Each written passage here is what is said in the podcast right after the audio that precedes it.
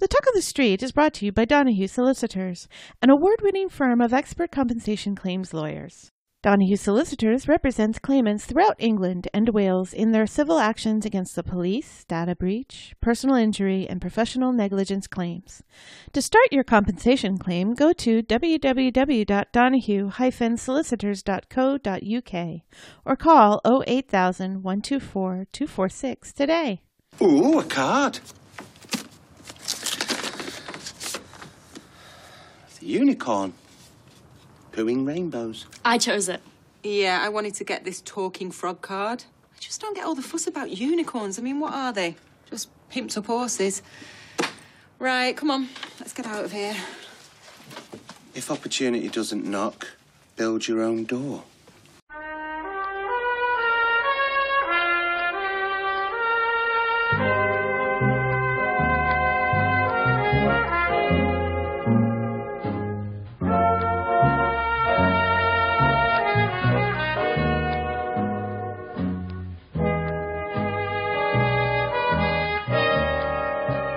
Hello and welcome to episode 58 of The Talk of the Street, an unofficial Coronation Street catch-up podcast whose average speed last weekend was 35 miles per hour, even when it was asleep or eating questionable gas station sushi. I'm Gavin.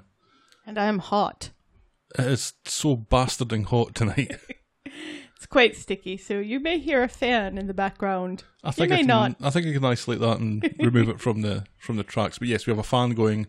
It's kind of loud, There's a window but it crack. is so hot.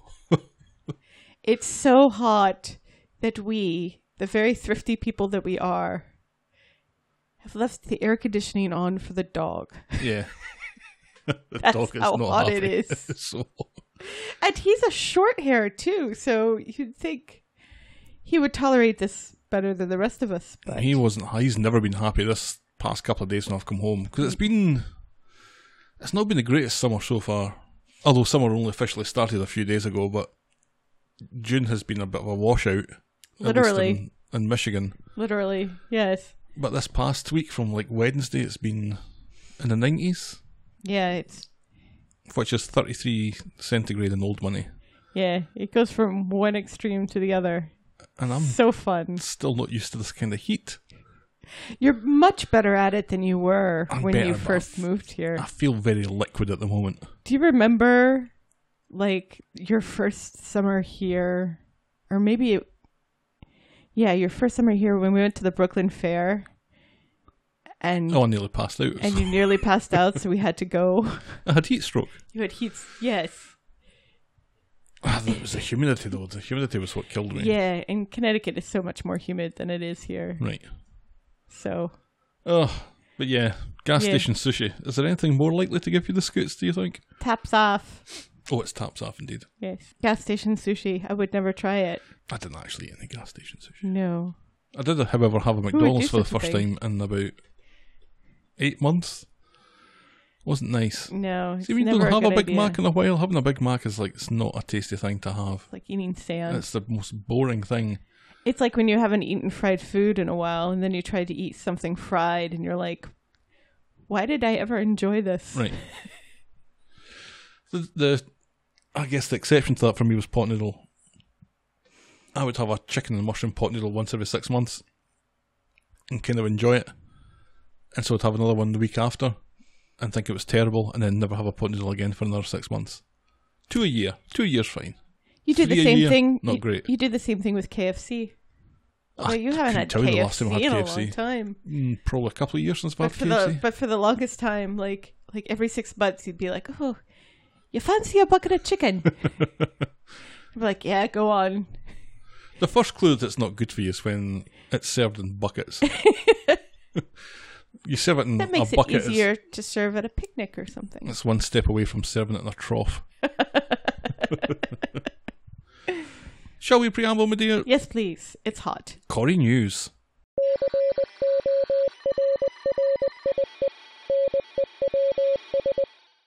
Oh shit. Hold on. It's so hot. I completely forgot. Ugh. Okay.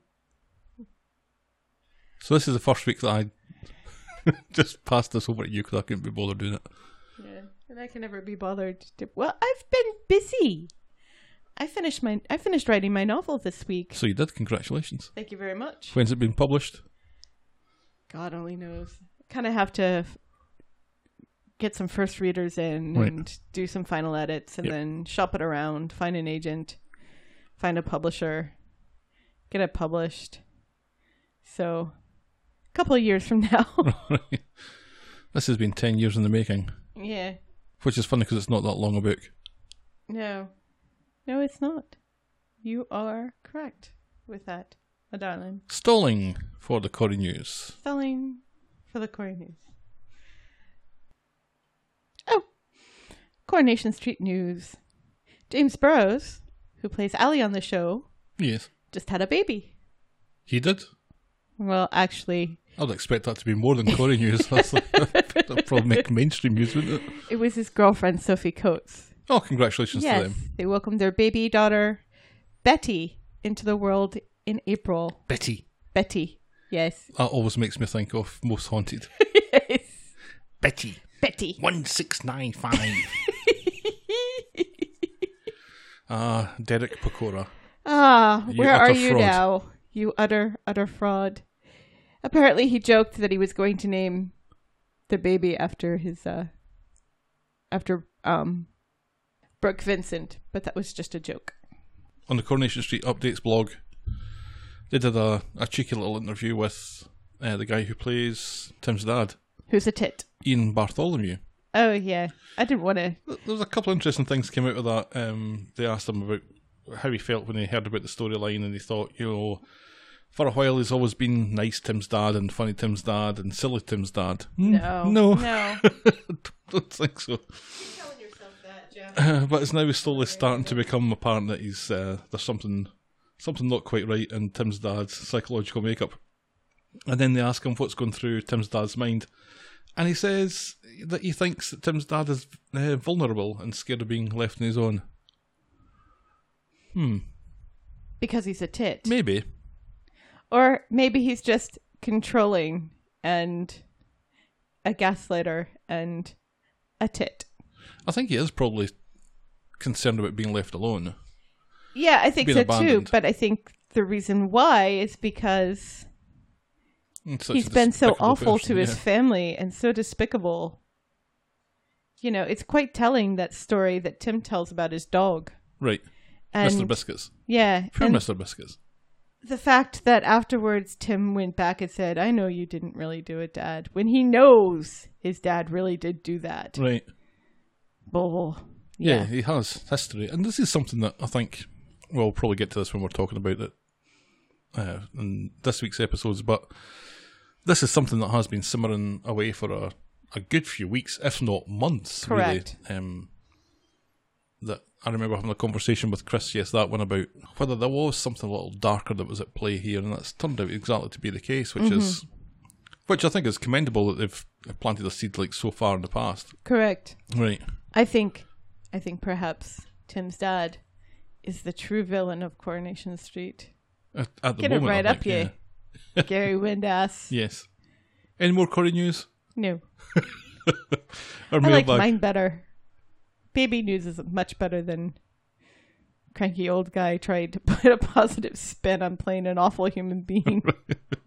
Our mailbag, Canadian Helen uh, wrote, and she said that she really enjoyed last week's Talk of the Street podcast. Gavin has such a lovely singing voice, she says. Very melodic. And then she asks Thanks a lot, song. Helen. Nobody ever compliments my singing voice. People compliment you and you're singing all the time. I've you've never once read out anything. Oh, not here. no, n- never here. but in real life. yes. So, But I sing on the podcast all the time, but nobody ever compliments me. So take a fucking hint. Oi! Uh, our FBWR8T has But- left another comment on our Podbean page. oh, Remember that happened last week for the first time? sure. Saying that uh, Gary's St. Christopher's medal is en- engraved or something? These things are a dime a dozen. If it was in the grave, would it really be a damning piece of evidence? They ask. Well, I guess there's probably DNA in it and stuff, isn't there? Yeah, and if it was a gift from Sarah, it's probably nicer than the cheap St. Christopher's medals you can get. So it probably is This engraved. is probably like gold or something. yeah. So, and they have ways of tracking these things and figuring out which store it was bought at and stuff like that. Oh, Oh. other Corrie news. We now have Corrie birds on our wall in this in the office where we do the recording, and we will snap a picture of them. Already done it. Did you put it on our Instagram? I don't think I put it on Ins- Instagram because I don't know what to do with Instagram. we have an Instagram. We have an Instagram now, so I'm gonna post pictures of the birds and I have no idea what the point of it is. pictures. But that's Facebook. No. No. I don't know. I just decided last was it last weekend? It I was just last decided weekend. You said, "Should we do an Instagram?" And I was like, "I don't know. Let's let's think about it for a little while." And you said, "Too late. Already done." Meanwhile, so I followed tons of people that are in Coronation Street. uh-huh. We have one follower back, Ooh. which who isn't involved in Coronation Street, I don't think. Right. And you haven't really posted anything. Because I don't know what to do. Are you following Charlie on Instagram? I believe so. So lots of lots of doggo pictures. Yeah. So I don't know what to do with it. So yeah, certainly these are massive birds. they are massive. Compared with Hilda Ogden's they're about seventeen times the size of well, what kind of birds are they? And you could probably slice someone's head off with one of these wings. They're Are they quite metal? sharp. Yeah, they're metal. Yeah, they look metal. and they're and they're from the 60s so you know no no safety measures Nope. whatsoever The sharper the better. I don't know if they're they're cranes or peacocks or something Yeah. This is probably how I'm going to meet my maker. Is thanks to one of these birds falling off the wall. Yeah, so we'll Hey. stick a picture of that. they're on my side so they're gonna hit me before they hit you Yeah. Those wings though, they can waft across the room, I'm pretty sure. whereas you have a a, a lovely uh screen a lovely mid-century modern screen print on your side Which has nothing to do with anything. No, it's just lovely. Yeah, it's quite pretty. Yeah, we've we're slowly the the kids posters are off the wall in here. It it now almost completely looks like an adult room except for the stencils. Yeah, kind of wishing we hadn't done that now. Hindsight corner.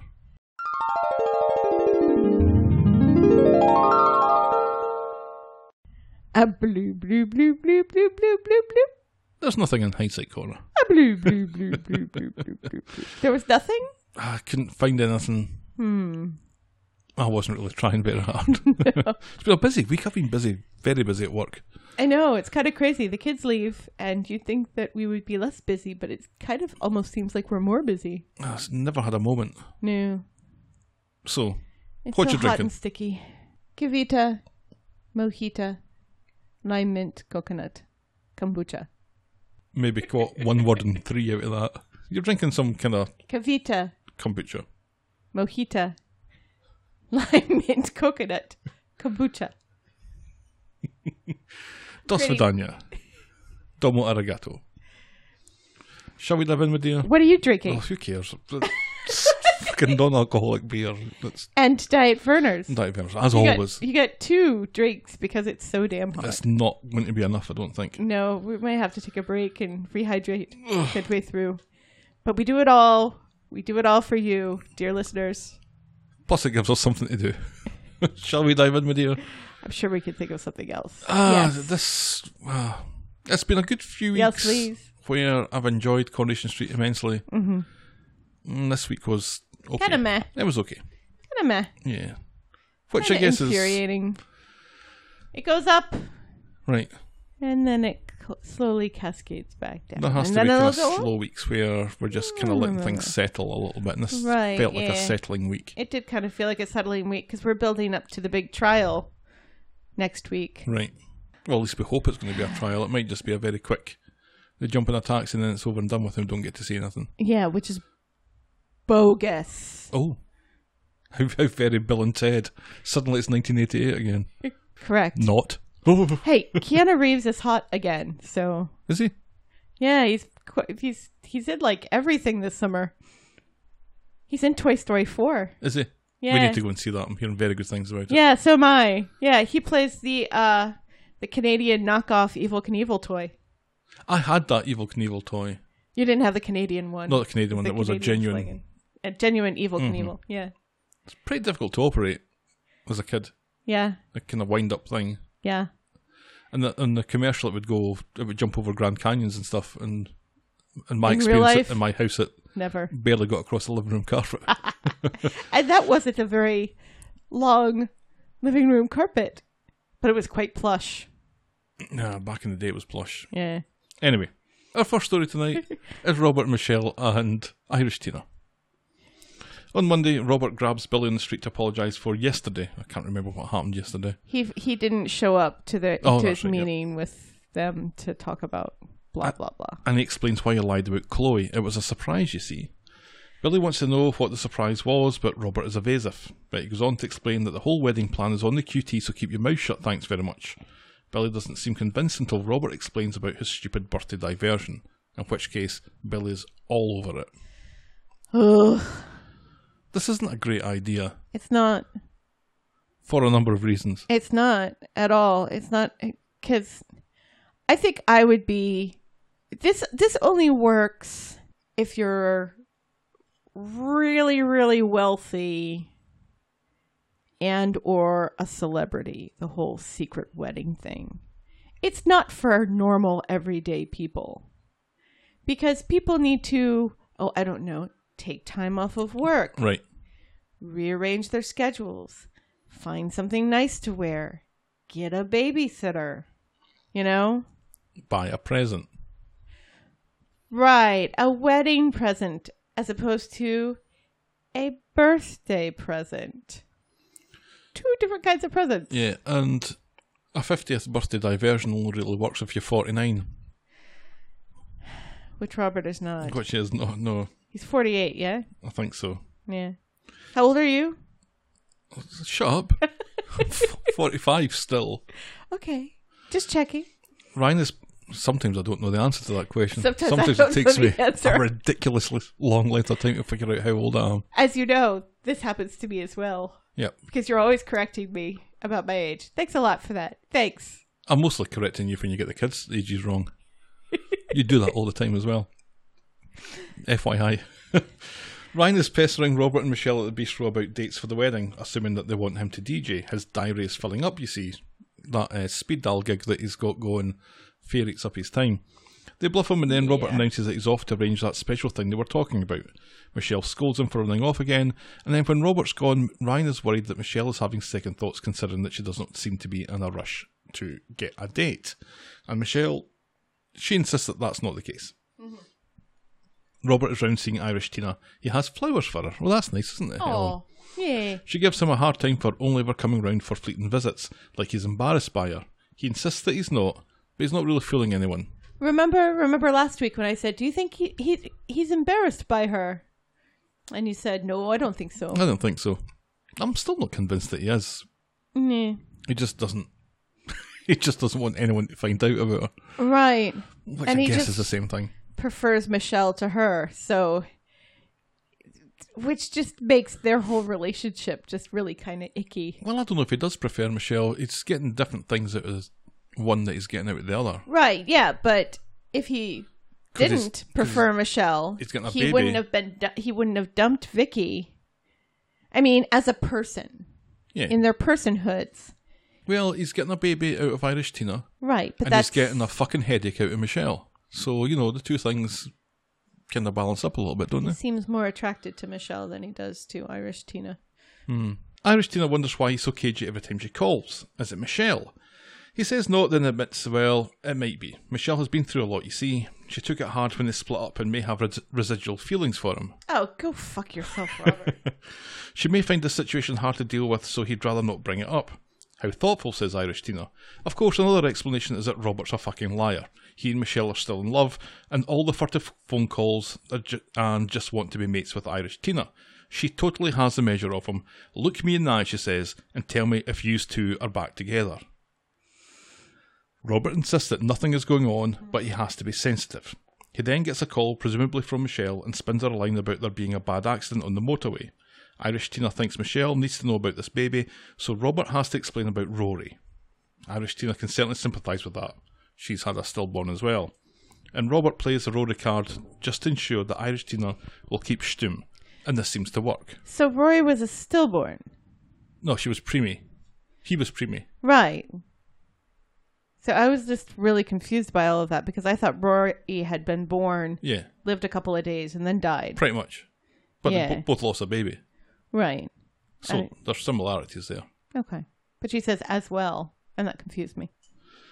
Robert is back, and Michelle continues to be gullible about Robert's lies, and then Ryan hears about the supposed accident on the M60. Funny that, says Ryan to Robert in private. He never heard anything about this, and he, apparently, listens to the traffic updates when he's trying to sleep. He warns Robert that he better not be lying to Michelle. It's kind of like listening to the shipping reports or something. Right. Yeah. Anytime somebody is specific in their lie, they're going to get caught out. That's mm-hmm. the rule. So as soon as Robert mentioned something about the M60, you just knew that it was going to get found out. So it's Ryan who seems to have the measure of Robert here. we always thought like it was going to be Ryan. Ali. It seems like Ryan and Ali both. Right. Yeah. One and the other. On to Wednesday then, and Robert and Michelle are walking to work. They bump into Jenny, who is keen to know when the big day is going to be. Robert, to Jenny's disappointment, says that they haven't sorted it out, but she'll be the first to know. Michelle isn't sure about the secret wedding malarkey, but Robert convinces her that this is the most romantic way to get married, and because she's currently stupid, Michelle falls for it. Well, I think she's also remember her conversation with Billy. She's kind of like, I've seen everything and done everything, and this is something kind of new to her, and so I think she finds that a little titillating. What's new? The secret wedding? Yeah, that she's never done one of those before. So Yeah, she's never set her tits on fire either, but she's not about to start doing that, is she? she also made Ryan apologize to Robert. Oh, that comes up. At Thank the you. bistro, Ryan watches with interest as Robert seems to take a mysterious phone call and goes off to the kitchen for a quiet spot. Ryan is listening at the door. Mm-hmm. And Robert's telling Irish Tina that he doesn't know when he'll be able to get away, and then Ryan walks in and Robert suddenly behaves even more suspiciously. Ryan thinks that Robert is on edge and wants to know what Robert's up to. Robert wants to know what Ryan's problem is, just as Michelle comes in saying, Yes, what is your problem? Mm-hmm. So Ryan wants to know who he was on the phone to. Robert doesn't need to explain himself to Ryan, but explains it was a young offender and anything else is confidential. How convenient, says not. Ryan.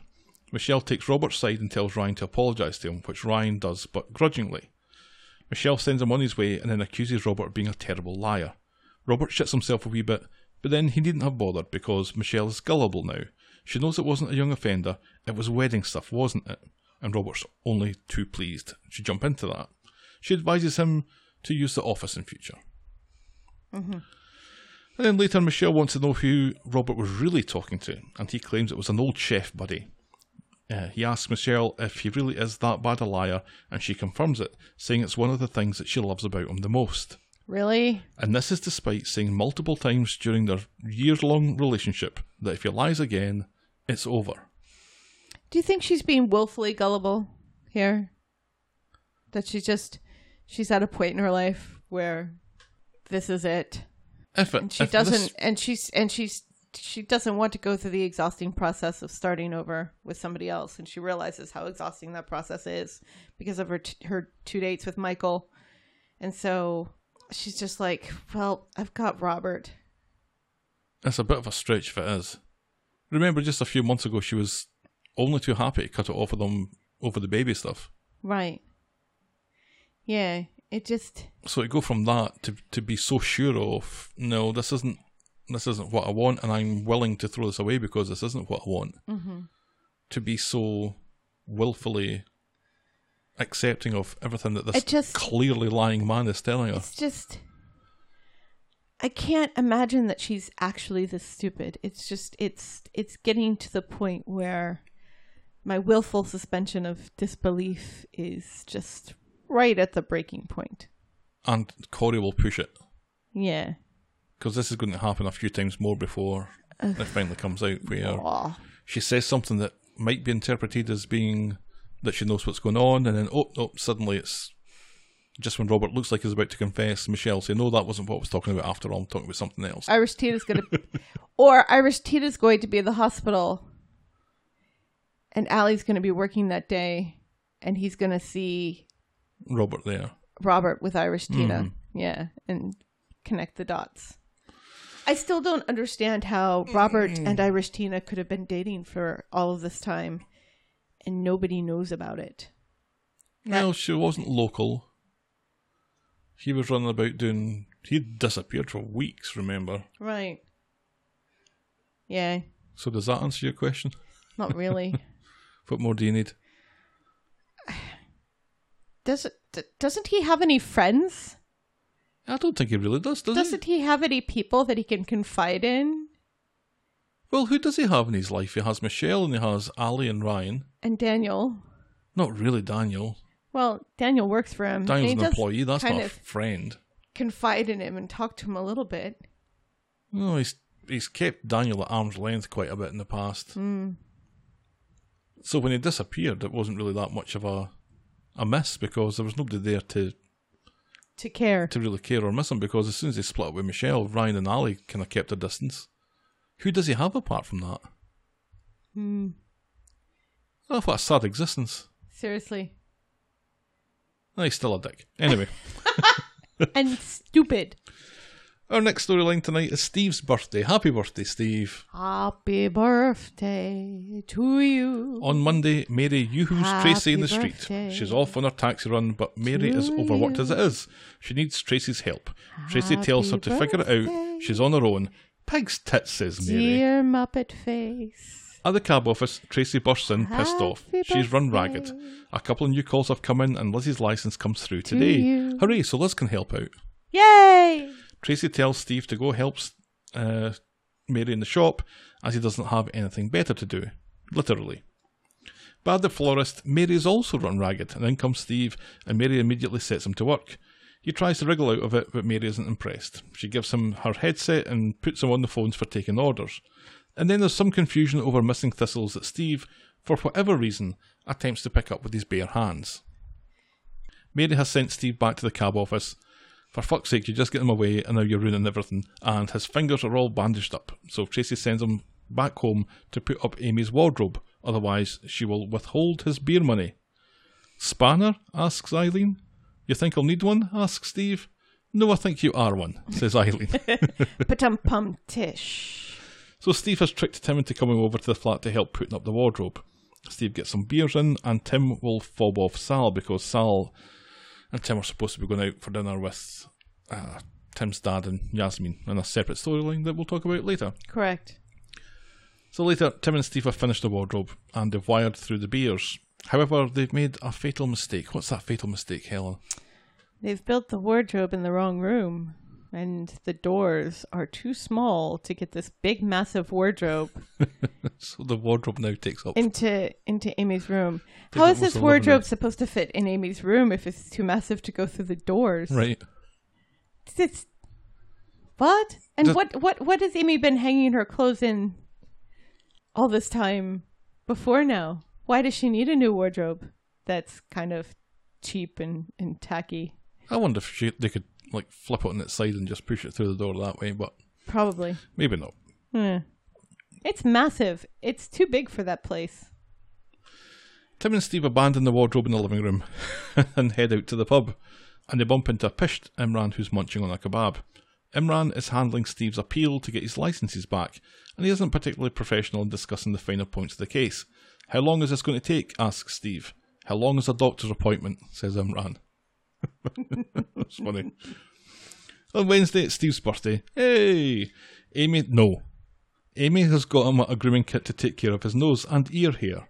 Steve is keen to know what Tracy has got him, but she didn't give him anything because he said the other day that he didn't need anything after he got his hole over the earlier night. Yes. I'm taking notes because your birthday's coming up too. Oh, it's a couple of months away, isn't it? It's it's, it's this is the last week in June, so like a month and a half from Yeah. now is your birthday. Plenty of time. The wardrobe is still in the living room, and Tracy goes off to work, and Steve quizzes Amy about Tracy's birthday plans. Amy, however, pleads ignorance, and she doesn't seem like she's lying. Steve's in the Rovers getting a free pint off of Jenny uh, for his birthday, and he tells her that he thinks Tracy has something up her sleeve, and Jenny speculates that it's probably a weapon of some kind. Tim turns up and gives him a card that's for an eight year old boy.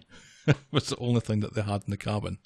That that had a it has a football on her on it. Yeah, it's got a little yeah. I mate badge. Tim can't stay as he has to go to take care of Tiny, and Steve thinks that this is a, del- a deliberate ploy to cover up a secret party. So Steve's home and desperate for his surprise. He thinks people are hiding for his party, but no one is hiding for his party because there isn't a party, and he's not getting his afternoon delight either. He's quite Aw. he's quite upset about this. Tracy didn't Sky rockets in flight. don't. Why are you just trying to just get Canadian Helen to say that you're a good singer? You're so fucking desperate. No, I do this all the time. I'm always singing songs that relate to something. For. God's sake. Helen, Canadian Helen, please say that Helen's a good singer as well because she's not taking this well. I do this anyway. This is not something that you're a tit. He's upset that she, that Tracy hasn't even got him a flippin' card. Not even a flippin' card. So Steve is in the Rovers lamenting entropy and decay. Oh, The universe is giving him a wedgie, he says. Michael tries to mm-hmm. cheer him up, telling him opportunities are all over the place if you know where to look. He's not past it, he's just trapped within his own limits, plus some other buzzwords. Cash is right under their nose. Stick a carriage behind that horse of yours and you can do tours. And then Steve gets a text that's summoning summon then Steve gets a text summoning why can't I say summoning summoning. him home. Back home, Tracy has got Steve a pie, some beer, and washed his favourite trackie. Oh, She's also got my unicorn card, although she doesn't see the fascination. They're only pimped up horses after all. And this seems to give our Steve food for thought. and the unicorn and the unicorn card is is farting rainbows. Was it? Yeah.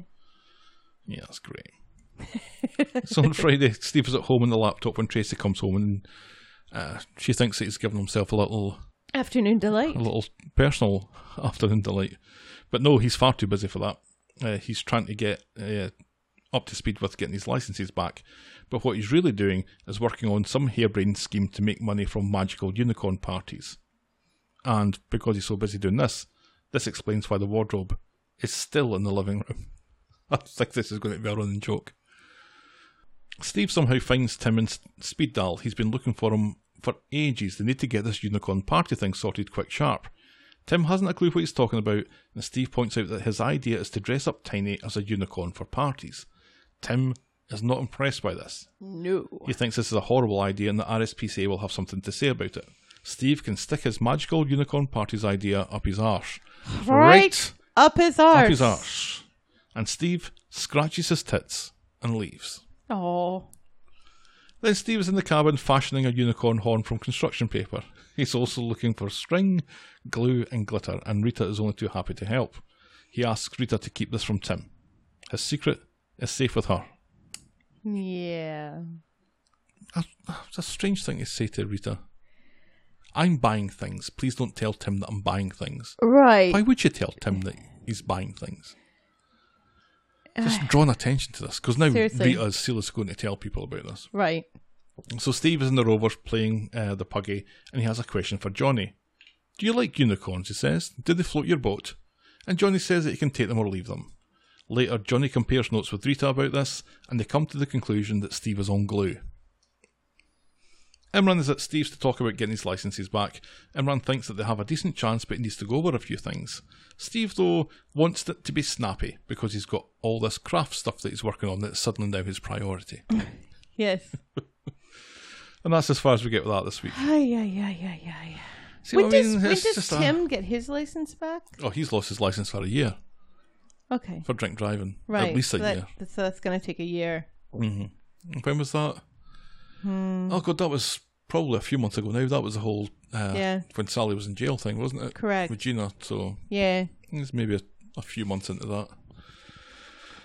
Uh, so yeah, so this is a, one of those kind of nothing stories that's just filling up some space while we let other things settle. And I'm looking forward to seeing Tiny with a horn. The sta- the stables the stables where Stella used to take lessons. They do uh they, she has a a bridle with a unicorn horn on it. And they use it for uh she does a Harry Potter celebration every year. excellent. Yeah, it's fun. So I mean, Is it is it doesn't is really sound it. Is it? it is. You just don't like horses. I hate horses. I'm terrified of horses. I believe I've mentioned that. Once or twice. Our next storyline tonight is a quadrama. James having quads. Oh, quadrama. Mm-hmm. I thought you said quarterama, and I'm like, Is everybody wearing corduroys? Oh, probably is.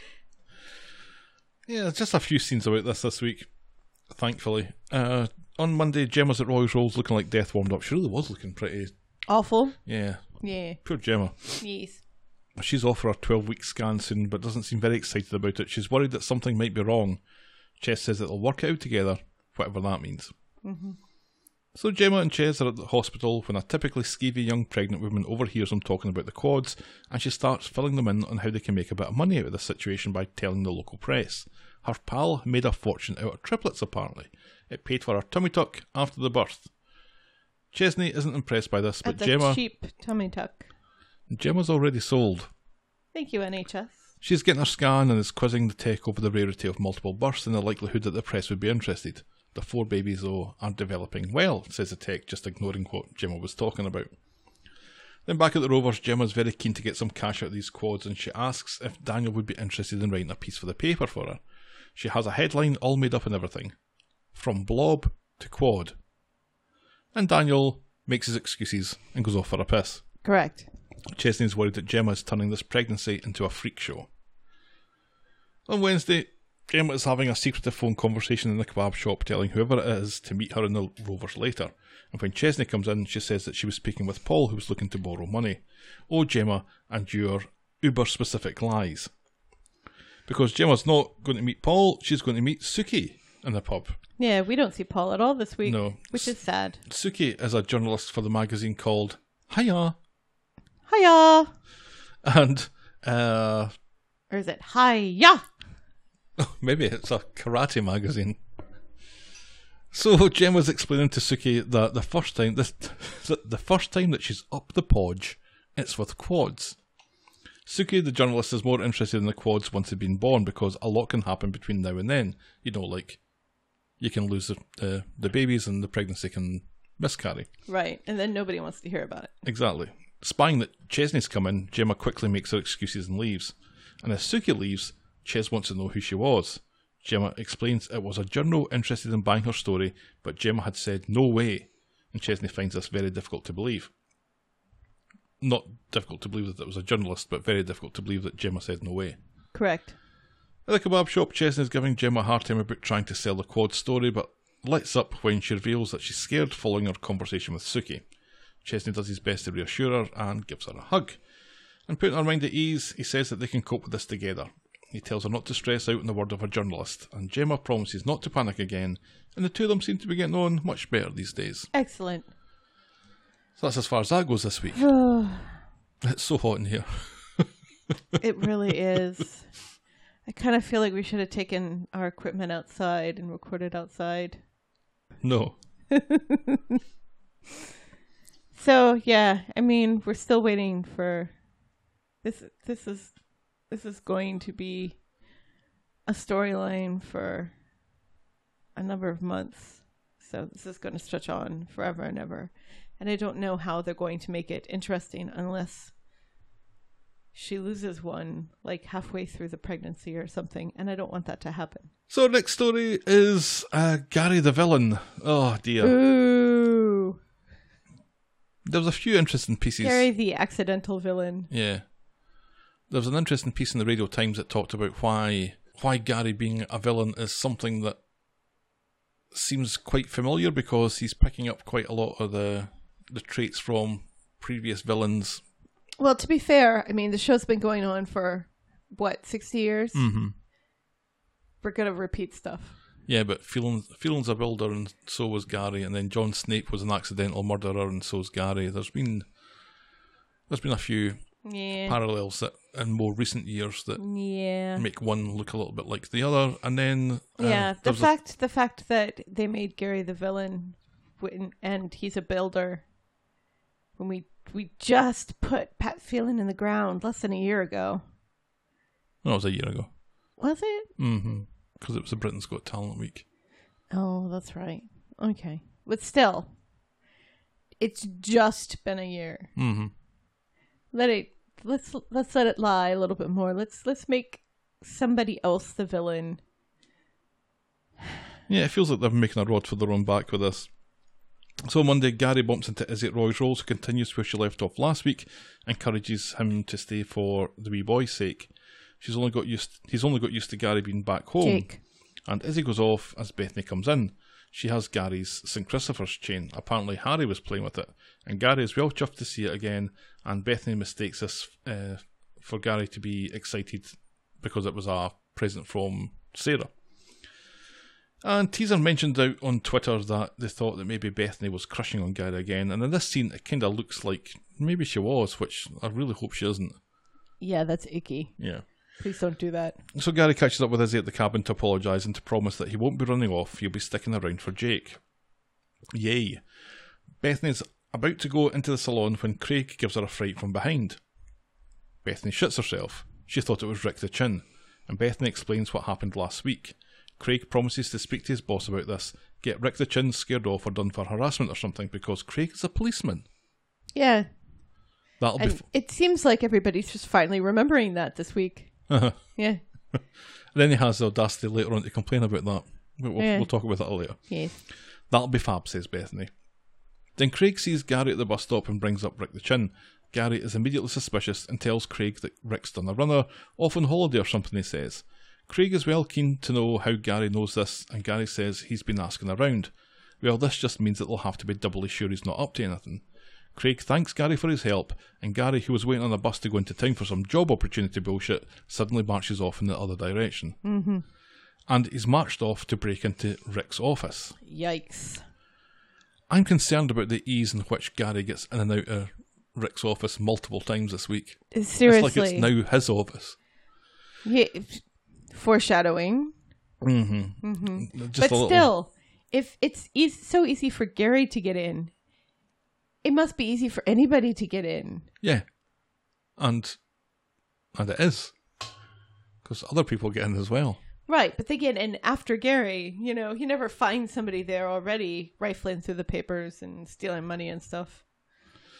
He finds a key taped to the underside of a drawer and eventually discovers that it opens a secret safe hidden behind a cupboard. Have you ever played the Secret of Monkey Island adventure games? No. This is very much a Secret of Monkey Island type click and play adventure type thing. You find the key that opens the safe, the safe's Right. hidden. Yeah. And the safe I've contains similar games Right. like that. The safe contains tons of cash, and Gary takes none of it and shuts it up. But later, Rick's phone beeps and it's Sharon leaving a message warning him to stay clear of her or she'll go to the police because she's really not happy with that Gary situation. Gary then gets out Rick's phone that he stole the car keys, I think, last week, and sends a message to all contacts, so presumably including Rick's mum and mm. Rick's Ex-wife. other family members. I'm out of the country, he says, but I'll be back to collect what they owe. And then there's a voice at the door asking if anyone's in. And then they come, it's one of Rick's clients. He leaves Gary with an envelope of cash for his son's debt, saying that, that this should clear it all and we're done now. Gary whispers that he'll make sure that Rick gets it, and the guy leaves. So once Gary's sent that text message, he smashes up the phone and is about to leave when he goes back to grab the money that the punter from earlier left. Why he doesn't clean out the safe, I have no idea. And then the Rovers, Gary. Because we're supposed to be led to believe that he still sort of has a conscience here. So that's why he doesn't steal all of it. Just some of it. Yeah. Once Remember, this is this is supposed to be like a slow slide into villainy. yeah, maybe. I don't know. I'm just not satisfied with No, Gary I'm being really the not. villain. No, I don't think anybody is. I nobody on Twitter or on on Facebook seemed to be happy about this. You know, not. I mean, and you know the Ben Price fan page Hi, Aren't Ben Price happy fan about page. it. Yeah. Well, Because- obviously because because they want they want Ben Price to be the villain. They want Nick to be the villain. But even people who weren't quite sure about Nick being the villain because it seemed too obvious are saying, "Oh, come on now. You can do better than Gary." Coronation Street. In the Rovers, Gary hands over a couple of hundred quid to Izzy for rent and Jake, telling her that the insurance is finally paid out on these tools. Then Craig happens along to tell him that the police have checked out Rick's office and it looks like he's done a runner. His car's gone and he's sent a text saying that he's out of the country. It looks like everyone can relax. Then Gary takes out the envelope of cash and fingers through the notes in plain sight of everyone in the Rovers. He has a look that suggests that he might be going back to that safe after all. Mm-hmm. Then at the Rovers, there's something of a tense standoff between Gary and Adam. Adam refuses to be chased out of his own boozer until he gets a booty call from Sarah, and then he's out of there without complaint. And at the kebab shop, Adam bumps into Gary, and it starts off tense but calm, but quickly escalates. Gary blames Adam for making the move on Sarah months ago, and Adam is quick to point out all the things that Gary has done recently to screw things up. First Yeah. it was Nicola, then losing his job, and then the loan shark business. Chesney doesn't want any trouble, and Gary grabs his meal and leaves. Adam calls him a loser as he passes him by, and Gary goes back to warn Adam not to push him. Adam has no idea what Gary's capable of. Yeah. What are you capable of? killing Accidentally somebody. killing them? With with a stone when they're about ready to kill you with a shovel. hmm That's a bit different. That's a bit different than killing somebody just because they're shagging your ex girlfriend. Right. So we see something of a marked change in in Gary on Wednesday. On Wednesday, Sarah's pushing Harry down the street, but not like that. When they bump into Gary, Harry's vocally pleased to see him. Gary, Gary! He shouts. Gary! Sarah challenges him about his conversation with Adam, but Gary promises that he doesn't want any grief and he'll be fine once he comes to terms with everything. Well, that's fine then. Craig bumps into Gary with news about Rick. They found his car in the street and it's weird that it's been dumped, but they're going to check CCTV. Gary shits himself a wee bit at this and looks like he's thinking that maybe digging something up will solve this problem. At the flat, Adam is still concerned about Sarah's bruised arm. He comes out and asks, Did Gary do that to you? Sarah insists not and is appalled that Adam could even think it. Adam explains that Gary's permanent rage these days, so it wouldn't surprise him. He Yeah, talks- she blames she blames poor little Harry, who supposedly threw a toy at her, and that's what happened. Yeah. That's a really bad excuse. Yeah, You really talk- bad. You talk Sarah into taking the day off so that they can do each other. Okay, Yeah, it's nice how they've got all this time. all this time after spending so much effort getting Sarah this supposed directorship of the um the knicker factory. And now she's just nickering off. She's not in charge. Well, she was in charge, but now she's not in charge, and Well, now she is. Gail's in- going to be no no, she's in charge, but she's going to put Sally in Sally charge in for charge. the day. Right? Right, because of course Sally loves to be in charge. Yeah. Well done, Sarah. She was so diligent and doing such a good job looking after that. Right, yeah, but now that she's getting her hole, it's a little different. It's a different story. So Gary's in the Rovers checking the missing persons page on the online Weddy Gazette. He orders a beer and a whiskey and leaves a tenner, then goes off for a pish, just as Adam and Sarah come in. Jenny warns Adam that Gary's in the bogs and he's not in the best of moods. She doesn't want any trouble. Gary comes back out of the bogs and accuses Jenny of shortchanging him, claiming that he left her a 20. Sarah was at the bar, and Gary jumps down her throat when she's about to tell him to calm down. Adam picks up on this and puts two and two together. He knows it was Gary who caused her bruise, and Sarah finally admits it. Adam doesn't know how Sarah can be so calm. She says it's mind over matter. She doesn't mind because Gary doesn't matter. And now it's Sarah's turn for a pish. And as soon as she's gone, Adam goes to the bar, just as Gary, who's playing the puggy with Michael, tells Jenny that the machine is fixed. Adam's glaring at him. What's your fucking problem? says Gary. You are your knob end, says Adam, and the two of them square up just as Sarah comes in and shouts at Gary to back down. She lays down the law as Adam, who's standing behind her, accuses Gary of assault. Sarah wants an end to this and drags Adam away somewhere else, leaving Gary to brood menacingly. And it's just it's so annoying. The the the chest beating going on here between the two of them. I can see Sarah's point here why she's angry with Adam. Right. The whole chest beating, you know, between Gary and Adam. It absolutely does not matter and it just makes things worse for Sarah. And Adam absolutely should just let Sarah handle it the way she wants. She's not going to let Gary get close enough to her to leave another bruise. You know? Right.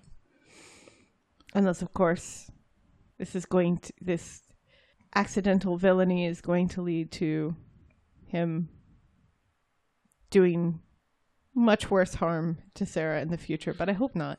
Well, I don't know if he's going to be doing any harm to Sarah, but it seems to be that they're setting up for a bit of a rivalry with Adam. Well, it's And already maybe the two of them are going to come to come to blows. But back at the flat, uh, Sarah is absolutely furious with Adam, saying that uh, she doesn't need any saving. She told Adam the situation was being handled, but still he needed to be big. But still he needed to be Billy Big Balls and throw his weight around, supposedly in the name of her honour. Then Daniel comes in to the flat, which Sarah takes as her cue to leave. So Sarah goes off to speak with Gail at the bistro, and Gail already knows that something is up between her and Adam. After Sarah explains, Gail thinks Adam was being protective, but Sarah reckons that maybe it was really too soon for a new relationship. That said, she does have fun with Adam. Gail reckons, in her experience, a decent fella should be treated like a new pair of heels. They chafe a bit to start with, but are better once they're broken in. Great metaphor, Gail. Well done. It's absolutely true. Meanwhile, Adam is having his heart to heart with Daniel. Sarah especially says she doesn't let Adam away with stuff. She's a tough cookie with an amazing business brain, plus she's fit as fuck. Win some, lose some, since Daniel. Well done on letting her walk out of your life. But Adam's not prepared to do, let that happen, and he goes round to Sarah's to apologise. He doesn't know what else to say. She wants him to recognise that she knows what's best for her and that he respects her more than he fancies her. It's a tall order, he says, but I'll give it my best because once again he's Sean Connery. That's correct. And she gives him another chance, warning him to leave Gary to her. Mm-hmm. So then Sarah meets Gary in the street. Get a move on, says Gary, what's this all about? And she tells him to stay the fuck away from her and her family. With pleasure, he says. Is that it? Sarah says that she doesn't know him anymore, and then Gary reminds her who was there for her when her world was falling in, who almost died in the Ukraine for her. Hold your horses, pal, says Sarah. That was all about him missing the buzz. And he tells her that he doesn't need her or anyone anymore. He's going places and she's small time. What does he mean by that? God only knows. I think he's just blowing smoke. Because nothing's really happened here to give him this sudden boost in confidence other than having some money in an envelope. No, he's just blowing smoke because he has nothing. When you have nothing, you have to try to prove to everybody that you have something. He says if she thinks that he screwed up, what about Bethany and half her family? And who's the common denominator here? He thinks Harry should be looking over his shoulder. Sarah fucking lamps him and thanks him for making this easy for her and says that she pities him as she walks away. Well done, Sarah. Well done. Yeah, she's not taking any of his shit. She's, Absolutely. She's a bit of a tour de force in this. Absolutely. On Friday, Gary meets up with Sarah and Roy's Rolls again. She's got all the passports and stuff from Rick's, but he doesn't want any of it. He's a bit of a shit to her, telling her that he'd be much better off if he'd, nev- if he'd never laid eyes on her. He could have gone places if it wasn't for her. And to her credit, Sarah gives as good as she gets. She dumps the bag of passports in his arms. There you go, you fucker. Knock yourself out. Seriously. Then Lots of Gary, you can go with those. then Gary meets a loan shark client called Carol in an alleyway. He gives Carol his passport back and tells him that his debt has been cleared. But Carol, It's well, confused. he's a bit of a fuckwit, isn't he? I, And now he wants another loan to help his daughter get a wheelchair. Gary tries to send him down a more traditional route, like go and speak to the bank, but Carol, who let's remember is being a bit of a fuckwit here, insists that this isn't an option. Rick would have helped him, he says. and he begs Gary to do couldn't the he get a wheelchair from the NHS? Probably. yeah. Gary gives him the cash and tells him it's interest free, just pay it back when he can. And Carol, he's suspicious about this. And anyway, he needs more than 500, he needs more like 900. And reluctantly, Gary agrees to give him some more later. So Carol turns up at Rick's, where Gary gives him the rest of his money. Gary has no desire to keep track of any of the details of the loan here, but fuckwit Carol talks him into it. And where's my receipt? How is Gary operating from Rick's now? It's just so strange. Gary is the world's worst loan shark, and Carol leaves while Gary straightens the place up, and then a girl in a school uniform shows up looking for her dad. He has her this week, and he didn't uh, show up at the school to pick her up, and her, Her mum. dad is Rick the Chin. yes, and her mum is going to kill him. Wah, wah. N- no, she's not, says Gary, Because he did. because he did it last week. The girl, for some reason, decides to complain to Gary about uh, the divorce and the situation with her mum and her dad, and despite the fact that she doesn't know who Gary is, and Gary claims to just be a customer at Rick's. right. And then her to be- dad takes him out her, takes her out for cheeseburgers. Yeah, she was very talkative to this complete stranger. Yeah. So Carol has given Gary's number to some other idiots who are now calling Gary looking for loans. Gary tries to put them off, but these people are monumentally stupid and refuse to take no for an answer until Gary says that he's not that guy, he ain't a loan shark. And following this, he apologises to Johnny uh, because this is all happening in the Rovers. Uh, he apologises to Johnny for his behaviour the other night with Jenny, and Johnny is so angry with Gary that he gives him a pint and some hot pot on the house. Yeah, he's livid. Yeah, later in the Rovers bog, Gary has looked himself in the mirror and decides, you know what? I might as well be a loan shark after all. Fuck it. so he phones back Carl's mate and says, Hi, is that Carl's mate? and arranges to meet him later. And he does this in a menacing voice now. Did you enjoy Gary's menacing voice? No. There was a definite change in definite change in how he was delivering. Yeah. So Carl's mate shows up at Rick's looking for six hundred quid. He'll pay it back in two weeks, and at Gary's rate of interest, that'll be eight hundred. This is particularly competitive, apparently. And Carl's mate hands over his passport, and Gary hands over the money along with the receipt. Feel free to give out my number to anyone who needs it, says Gary. Yikes.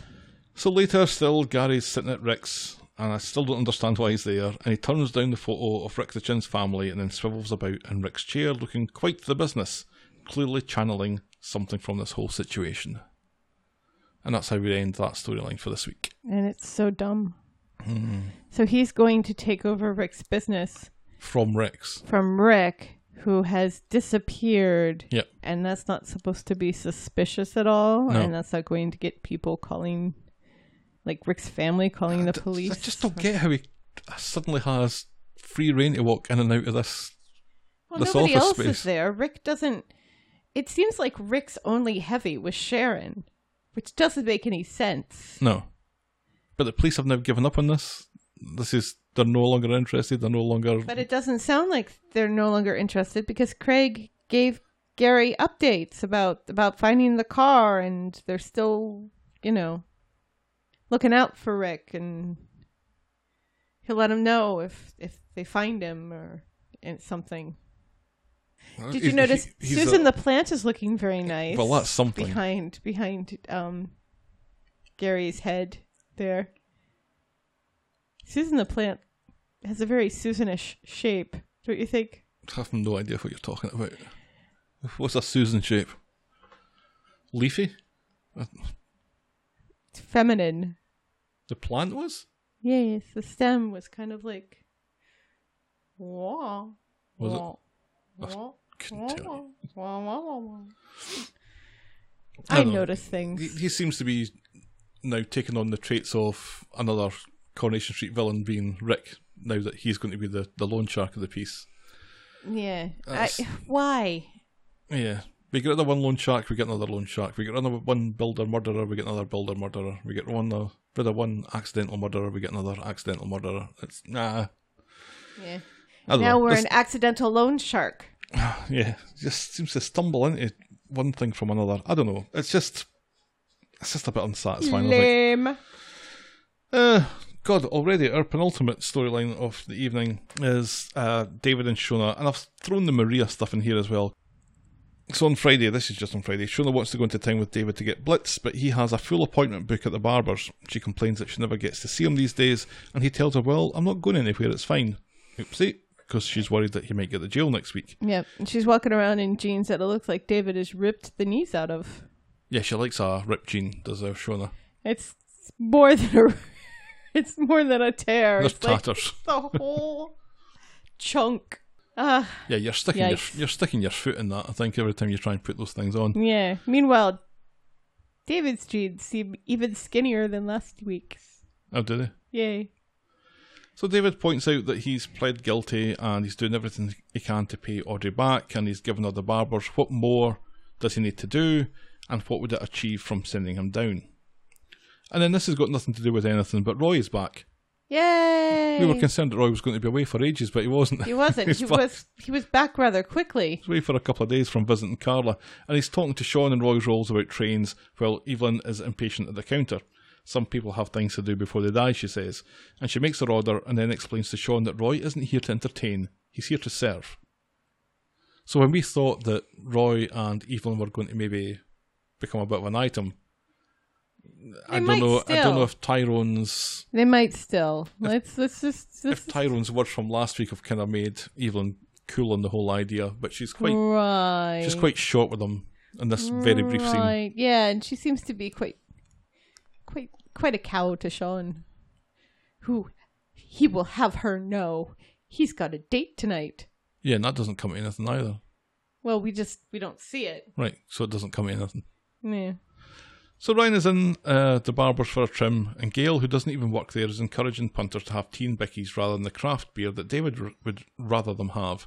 Right, because that's more expensive. And Maria's playlist that's coming over the speakers is what David calls, now that's what I call tragic, volume Maria. That was funny. Gail reminds David that he doesn't own the place anymore, then David reminds her that she doesn't even work there. Maria wonders what's up with David, who appears to be in a mood, and David admits that Shona uh, and him have concerns about whether he's going to get sent down.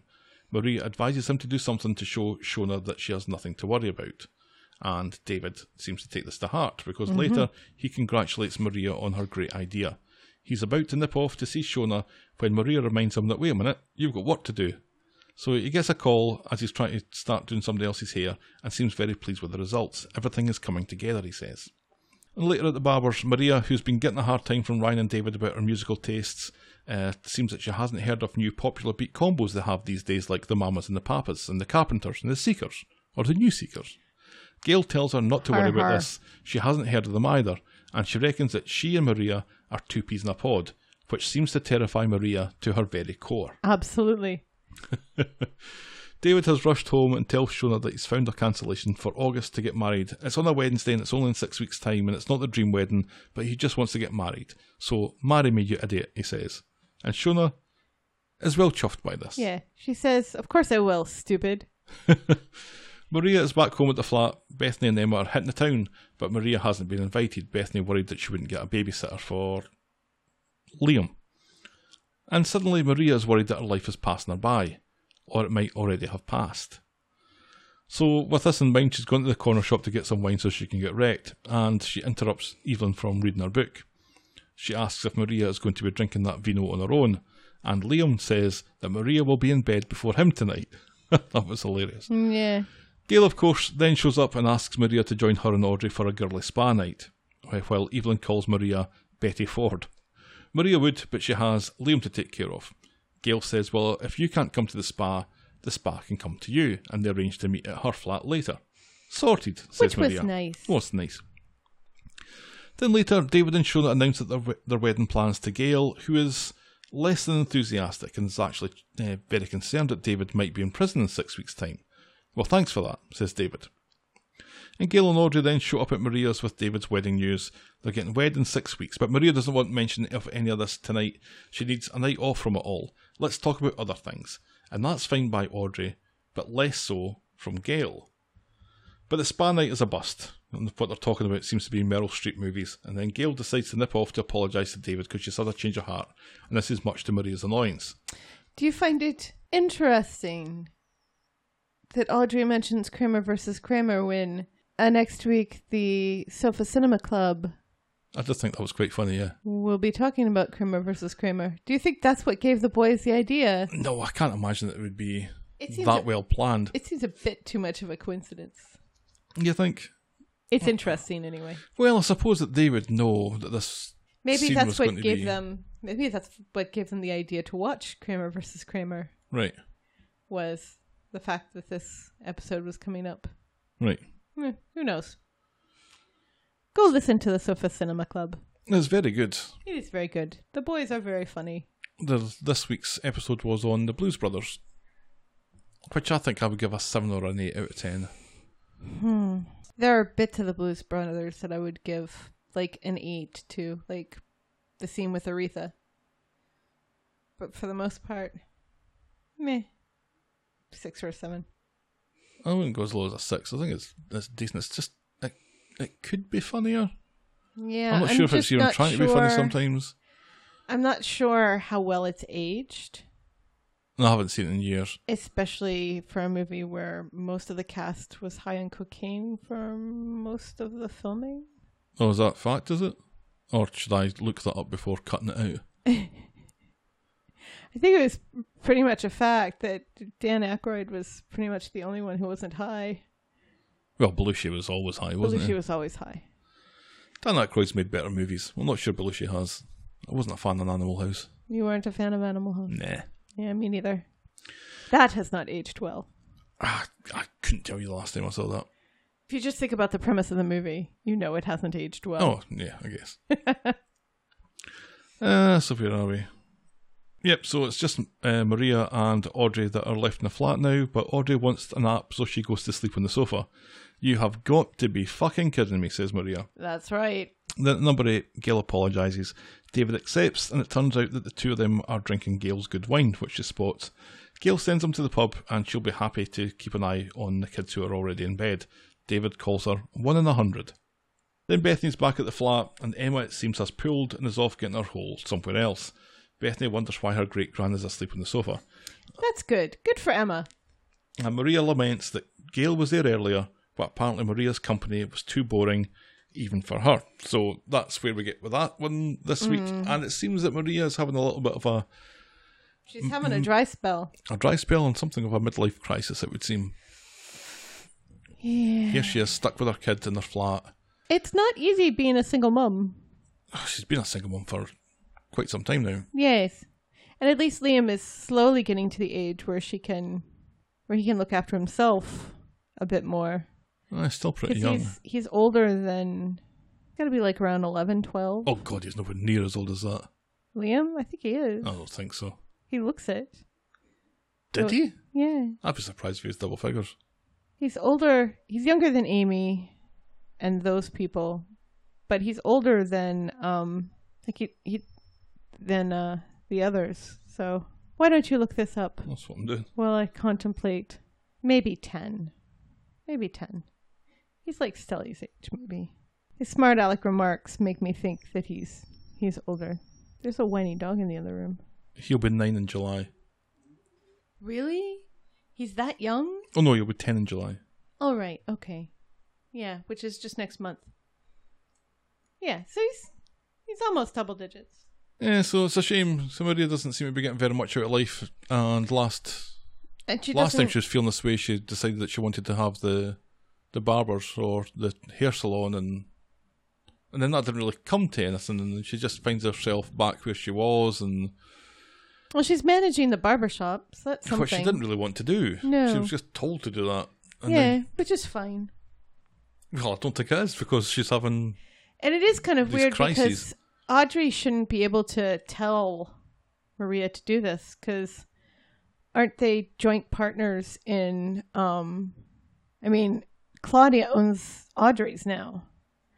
But I thought Maria and Audrey were joint management of Claudia's. I'm confused as to how all that works because Audrey sold at least some of her share, or if not all of her share, to Claudia so she could pay for the repairs to her house.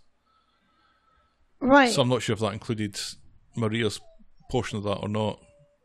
Right, because you know when one, yeah, no, I don't know. Just I just remember Audrey being kind of pissy when Claudia was going to change the name, but it doesn't look like they've changed the name. 'cause No. it still says Audrey's on the front, No, I don't think. Uh, but it's part of Claudia's chain now. yes. I don't get it. So yeah, I'm not sure where Maria falls into all this. Me neither. Something to look up or have somebody explain to us. Please, somebody explain to us how this whole business transactions worked regarding the salon and Maria's involvement in it, because Right. it seems that she's maybe not quite the boss. Rita gave Maria the money, but then Rita needed the money. Yeah, Rita gave Maria the money, and that's why Rita couldn't buy the cabin herself. right. So she must still have a good chunk of share in Audrey's. But she's like a joint person, so she's not underneath Audrey anymore. So how is Audrey telling her what to do? Maybe she's just doing it to be nice. Our final story tonight is Yay! Tim's fucking dad. Boo! On Monday, Tim's dad is in a scene with Yasmin in which she makes two appalling crab related jokes and then Axel huffy when Alya makes one that's better in return. And he's like waving these crabs around. Are they dead? Yeah. So he's waving around dead crabs. People buy dead crabs, Yeah. buy them alive, and then cook them. Oh, you're, Better that way. you're so cruel. I um. He's wanting to cook for Sally and Tim tonight, but Yasmin says that she's working, and this annoys Tim's dad. Because he's an idiot. Alya offers to give Yasmin the night off, and she says that she can handle the place on her own. And to celebrate, Tim's dad cracks a third crab related joke, although it was far too close in origin to the second, and it almost doesn't count. No. In Roy's Rolls, Tim's dad is thinking about a decent bottle of Vino Collapso for tonight. This surprises Jasmine, who doesn't think Tim's dad liked wine. He says he does, but he just doesn't like it when she bangs on about it. And then he mocks her by smelling his coffee and talking about earthy undertones and Yak's testicles. Yeah, which is ah. so stupid because people do talk about coffee that way. People Yeah. do go to coffee tasting. Yes, they do. and talk about the different bitterness levels and and everything. So this joke doesn't work, and he's just the worst boyfriend ever. Michelle is in and overhears this and points him to the wine tasting that they're having at the bistro later. Tim's dad is thanks but no thanks. He's cooking dinner, and off he goes to get a Swede out of the garden. Shona and Michelle. but not like that. No. Shona and Michelle both remind Jasmine that she's uh, her own person and doesn't need Tim's dad's permission for fuck all. She can go to the tasting and be back in time for dinner, and Kathy, who has been overhearing all this, agrees to accompany Yasmin. It's been ages since they've all been out together.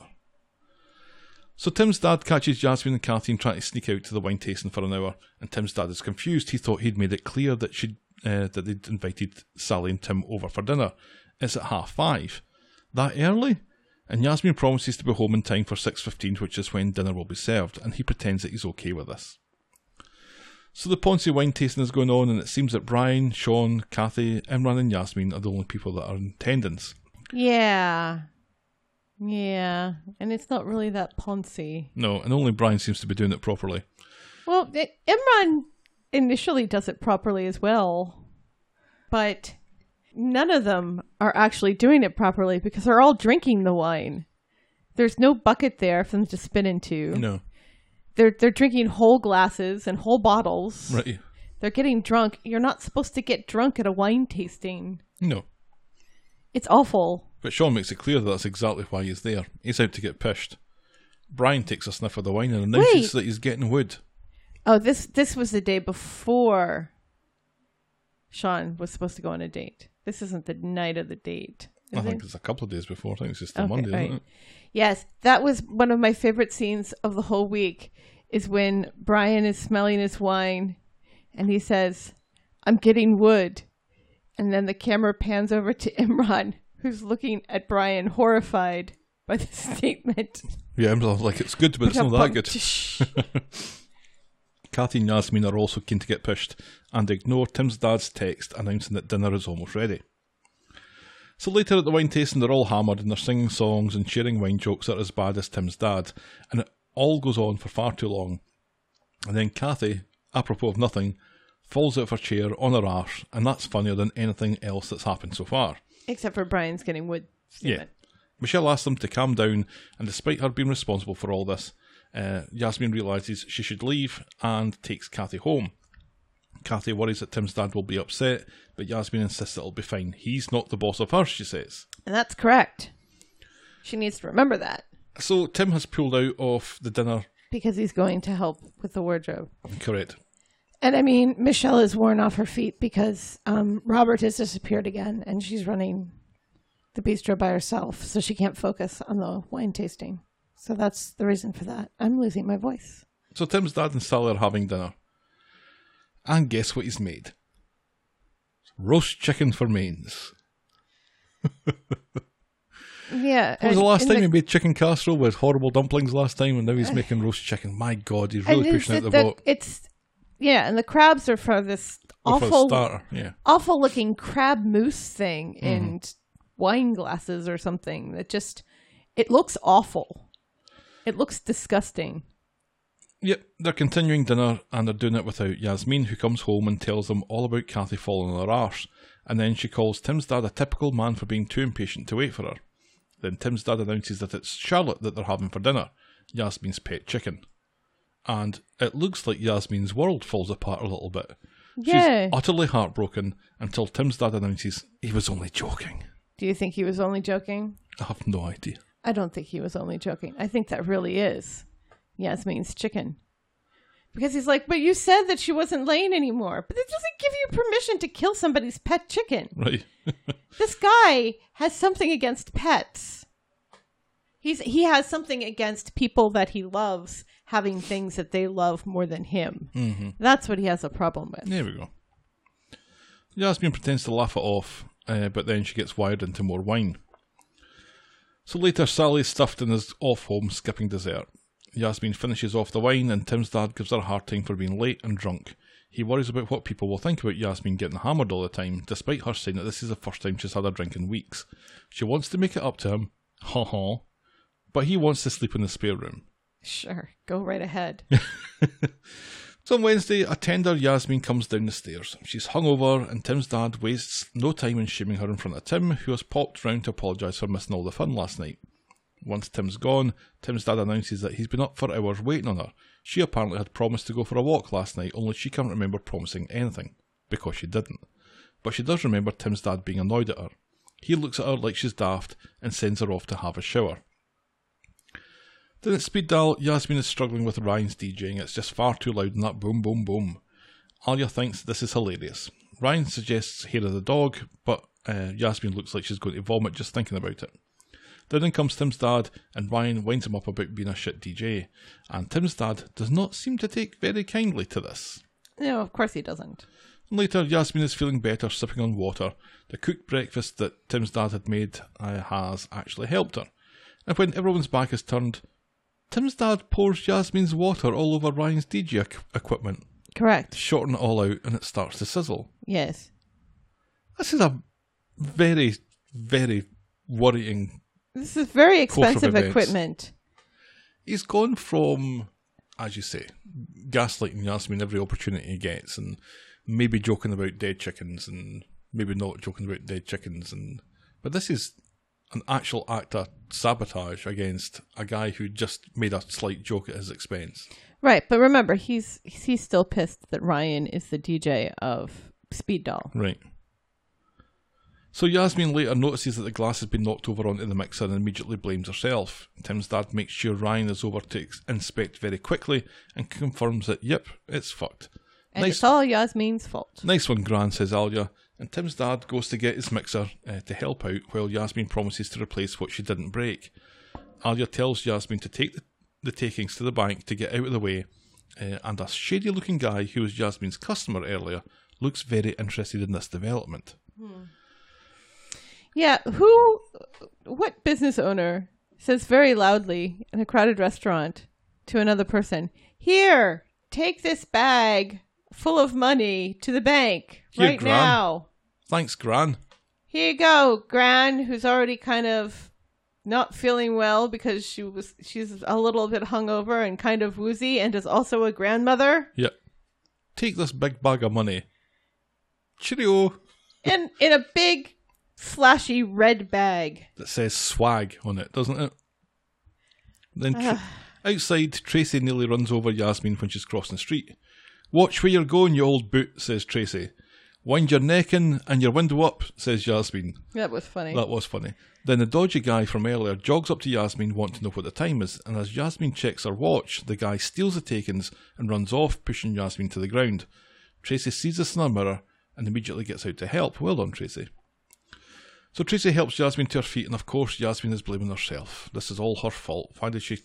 Why couldn't she have fought the guy off, and why didn't she realise what was happening? And Tracy tells her not to be so silly, and offers to take her home, and that's what she does.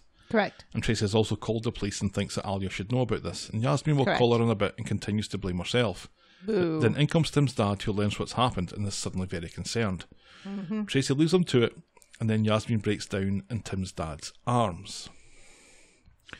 The police have got a great description from Yasmin and Tracy and think there's a decent chance of bringing this Torag to justice. Tim da- Tim's dad tells her not to blame herself and go have a bath. Because earlier he tells her to go and get a shower, now it's a bath. Mm-hmm. But Yasmin wants to go back to work. Tim's dad calls her pig headed. Funny, says Yasmin. When a man refuses to be cowed, he's stoic. When a woman does it, she's pig headed. She doesn't need Tim's dad's fucking advice, and she doesn't need him to be her bodyguard. Correct. And off she storms. Mm-hmm. But outside, though, Yasmin isn't so confident. She keeps checking over her shoulder as she's walking down the street, and she ends up breaking into a run just as we see that Tim's dad is lurking round the corner, following her. Yeah. Oh. He's spying on her Mm-hmm. and lurking around corners. So later, Yasmin is home, and then Tim's dad comes in claiming that he was out for milk. She rushes to his arms, crying and telling him that she was sure someone was following her. Someone was. Tim's dad. Right, but he doesn't say that. No, he says, Oh, that sounds awful. And she apologises for not letting them uh, walk her home. No apology necessary, says Tim's dad as he gives her a hug. Ugh, Tim's dad. what? What? Fucking, fucking tit. oh, nice one. I wondered if we might have called him something stronger than that, but we didn't. We went with tit. Yeah. Well, we said fucking tit this time. Okay. On Friday, then, Yasmin is up at lunchtime, and Tim's dad wonders why she isn't staying in bed, but she wants to face the world. She doesn't want to be hiding away all day. Tim's dad has already spoken to Alya, without asking her, who has agreed to give her the day off. He says that he knows best. The mugger could be in Speed Daal for all she knows, disguised and waiting to strike again. She'd, n- Pretending to be a customer. she'd never know it was him. He doesn't want her at risk when a, the thug is still at large, and he doesn't want her mixing with strangers or going anywhere without him. And she calls him her protector. Yikes. So Tim and Sally nip round to see Yasmin and see how she's getting on and give her one of uh, Sally's stinking lasagnas. Yasmin is a bit bored in the house watching films. It's best to stay in though. Then Tim's remind then Tim reminds her that she wasn't injured and it's best to get out and get some fresh air and get on with life, and Alya agrees. Sally invites her to the Rovers, but when Tim's dad throws uh, Yasmin a glare, Yasmin knocks it off her back. She's off the sauce for now, she says. Then Yasmin and Tim's dad are doing a jigsaw, and this, understandably, is the end of Yasmin's tether. She needs to go out to get some fresh air. But Tim's dad has gone round to his own house to bring round all these other loser games, like uh, Kerplunk and Frustration. I thought it was quite telling that. Uh, the last game is frustration. frustration, that was perfect. Oh, was it Monopoly? It wasn't uh, No. Kerplunk, it was Monopoly and Frustration.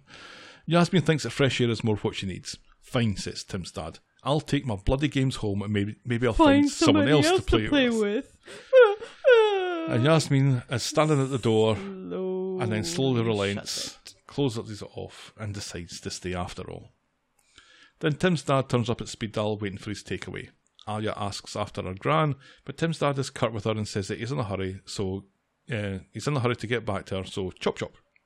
Then Tim's dad comes home with the takeaway and is an arsehole to an empty house because Yasmin has done a runner.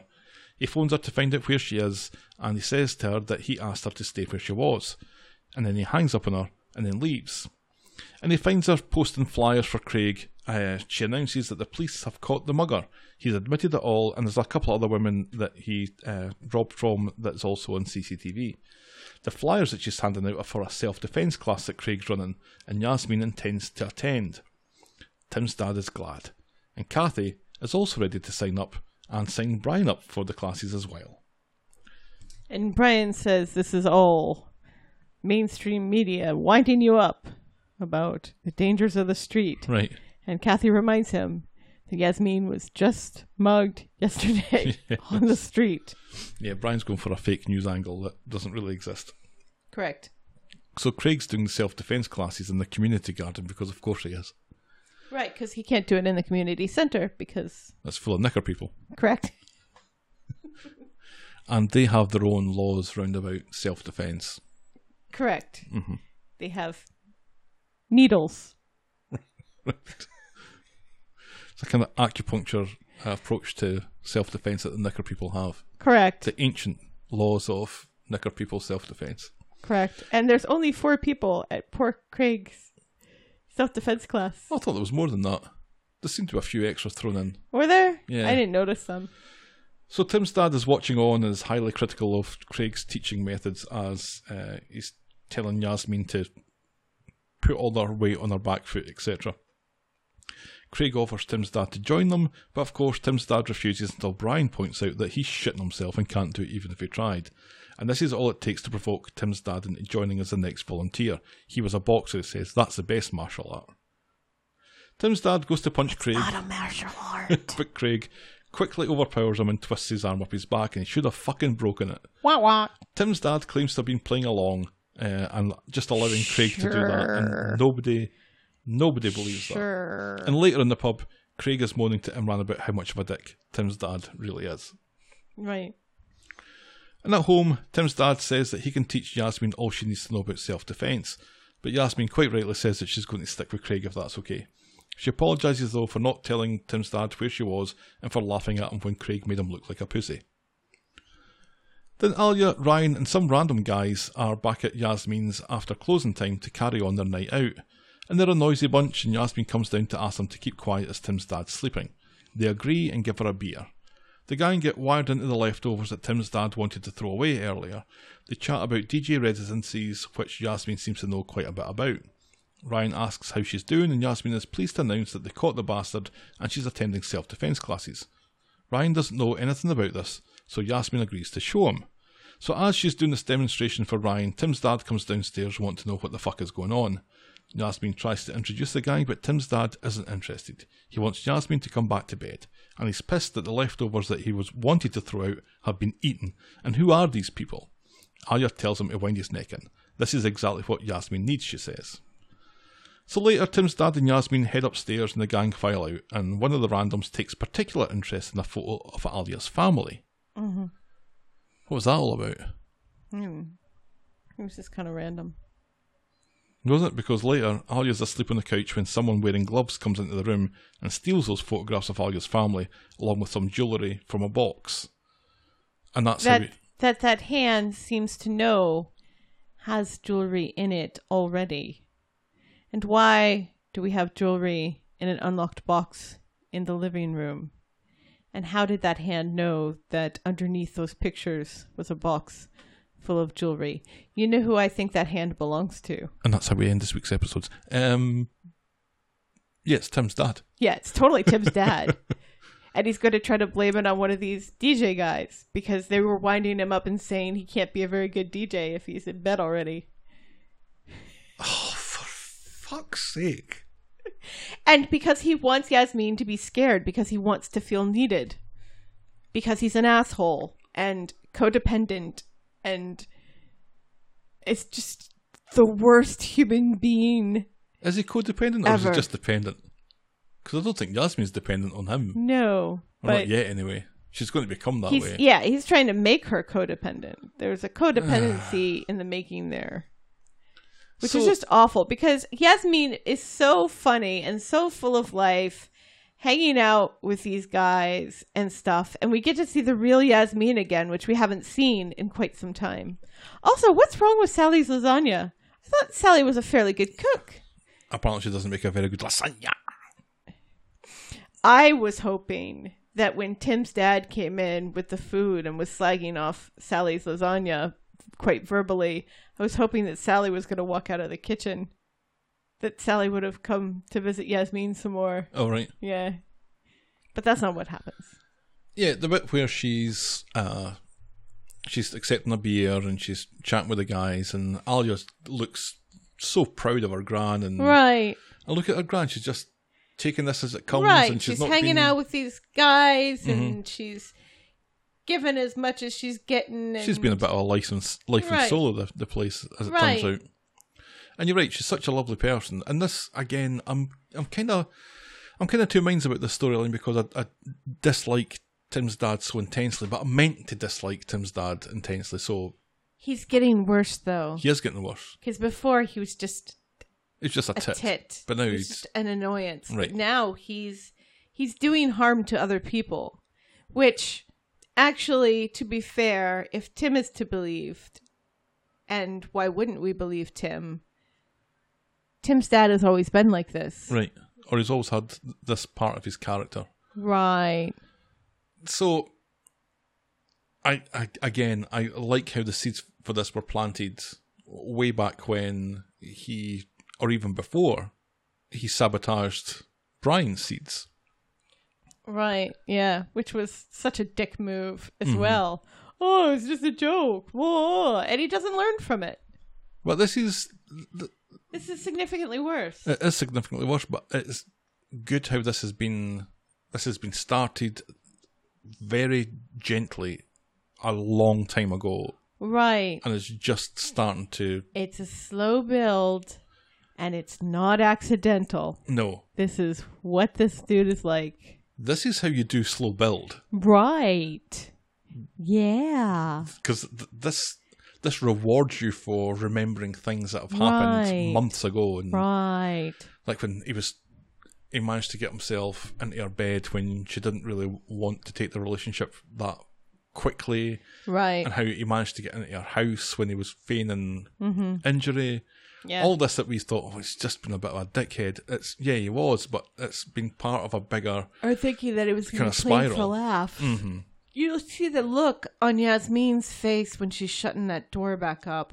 You just you see the life being sucked out of her. right It's devastating. hmm And the way Cassie is like, you know, we don't get to hang out very often anymore. We should go do this together because I don't get to see you as often right anymore. I mean, this is classic. This is classic emotional abuse right here. This is exactly what emotional abusers do. Is they separate you from your friends hmm and from your family. Right. They try to make you completely dependent upon them for everything. They gaslight you. They put you down. They make you feel like you're not good enough and you're not important and all of your goodness and importance comes from them and their opinion of you. and he says he's up front about this he says I don't want you going anywhere without me Right. But he, the way that he's pitching it is that he's doing her a favor by this Right. Yeah, it's because she's been mugged. Do you think he might have been behind the mugger too? it wouldn't surprise me because of the way that he says, "Oh, it could have been anybody. It could it could be a guy who's in the restaurant right now." You know, and the way that he kind of reacts when she tells him that the guy's been caught well was weird. Well, that would be an alarm for him because there'd be the risk that whoever it was is going to grass him up if he was involved in it. I, I, I, I imagine that he wasn't really involved in it, but he's taken absolute. Uh, what you call it? Opportunity. Yeah, he- We're he's being he's very opportunistic most. about this. Yeah. He's making the most of this opportunity. Absolutely. Ugh, Yeah. so gross. But the good news is that because this is happening, And he's a believable villain as well. This is all believable. he is. Yeah. Yeah, cr- credit where it's due. He's, he's done a good job at being the, the Yeah, he's good at acting this un- unbearable like an asshole. utter cunt. Yeah, overcome with that, are we? Yes, we are. Okay, I think it, I think it's deserved. Yes. But uh, but the good thing is that he will get his comeuppance. Then Eventually. it might just take a while, yeah. and it's going to be a rocky road. Which will be okay. And I'm I'm going to hate moments of this. Right. And I'm going to hate what this does to Yasmin Yeah, and absolutely. her character because I she's just- already kind of hate seeing her go through this. Yeah, because we love her. We do. Moment of the week. Brian's Wood. what was our moment of the week last week? Uh, Wayne and That was Wayne, and so it was a, right. uh, so it it was a very emotional thing last week. There wasn't really any like deep emotional, well done acting this week. just that moment you described with Yasmin closing the door. Right. Is that our moment of the week? It makes me sad, but you know what? I don't think we've ever given it to Yasmin. I don't think so either. So let's make that our moment of the week. Yeah, I'm, I'm happy it makes me sad, but she does so much acting with her face and her physicality in shutting that door. The resignation is You- palpable, isn't You it? just your heart breaks for her, and it was just so well done. Yeah, that's our Moment of the week. moment of the week. Boring of the moment of the week. Moment of the boring of the week. Week of the boring of the moment. Can I suggest Roy talking to Sean about trains? Yes, That's our Boring moment of the week. Boring moment of the week. That was easy. that was pretty easy. And that was meant to be boring. Right, yeah, and which made it kind of funny, better, yeah. you know, because Roy just doesn't stop when he starts talking about trains. he's you know, finishing. Sean is just kind of trying to make a joke, and Roy is taking it very seriously. right. And Sean continually calls Roy Royston. Yes, I kind of like that. me too. And nobody can hear you. Me too. There we go. Shall we wrap this up then? It's 10. It's, Yes, it's please. 10.20 and it's so I'm bloody hot. Sweating balls in here. If you want to get in touch with us, we have an embarrassment of underused methods to do so. We are the talk of the street at gmail.com if you want to send us an email, Skype us a voicemail, or tip us a couple of bucks on PayPal. We are at Corrie Podcast on Twitter, Facebook, and now Instagram, which I still don't understand, and we have a blog, the talk of the street podcast.wordpress.com. Thank you for making it to the end of another episode. We will be back next week with more Talk of the Street. Bye. Cheerio!